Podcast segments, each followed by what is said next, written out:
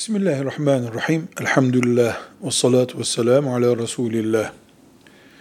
Ne kadar Kur'an ezberlemek gerekir, farzdır diye bir soru sorulursa, bu vicdani bir farz manasında soruluyorsa, her Müslüman Allah'ın indirdiği Kur'an'ı başından sonuna kadar ezberlemeli, ölünceye kadar okumalıdır deriz. Kur'an ezberlemenin bir sınırı olmaz.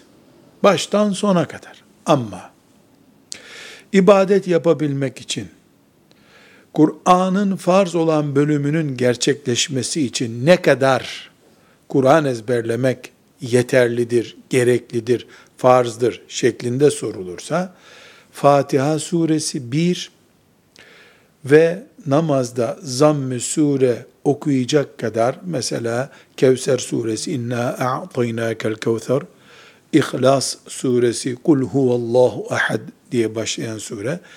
Bu üç sure Fatiha suresi Elhamdülillahi Rabbil Alemin diye başlayan Kevser suresi ve İhlas suresi. Bu üç sureyi ezberleyen e, namaz kılabileceği için bu üç sureyle farz olan ezberi kavramış olur.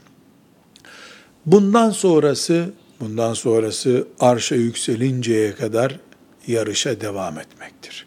Velhamdülillahi Rabbil Alemin.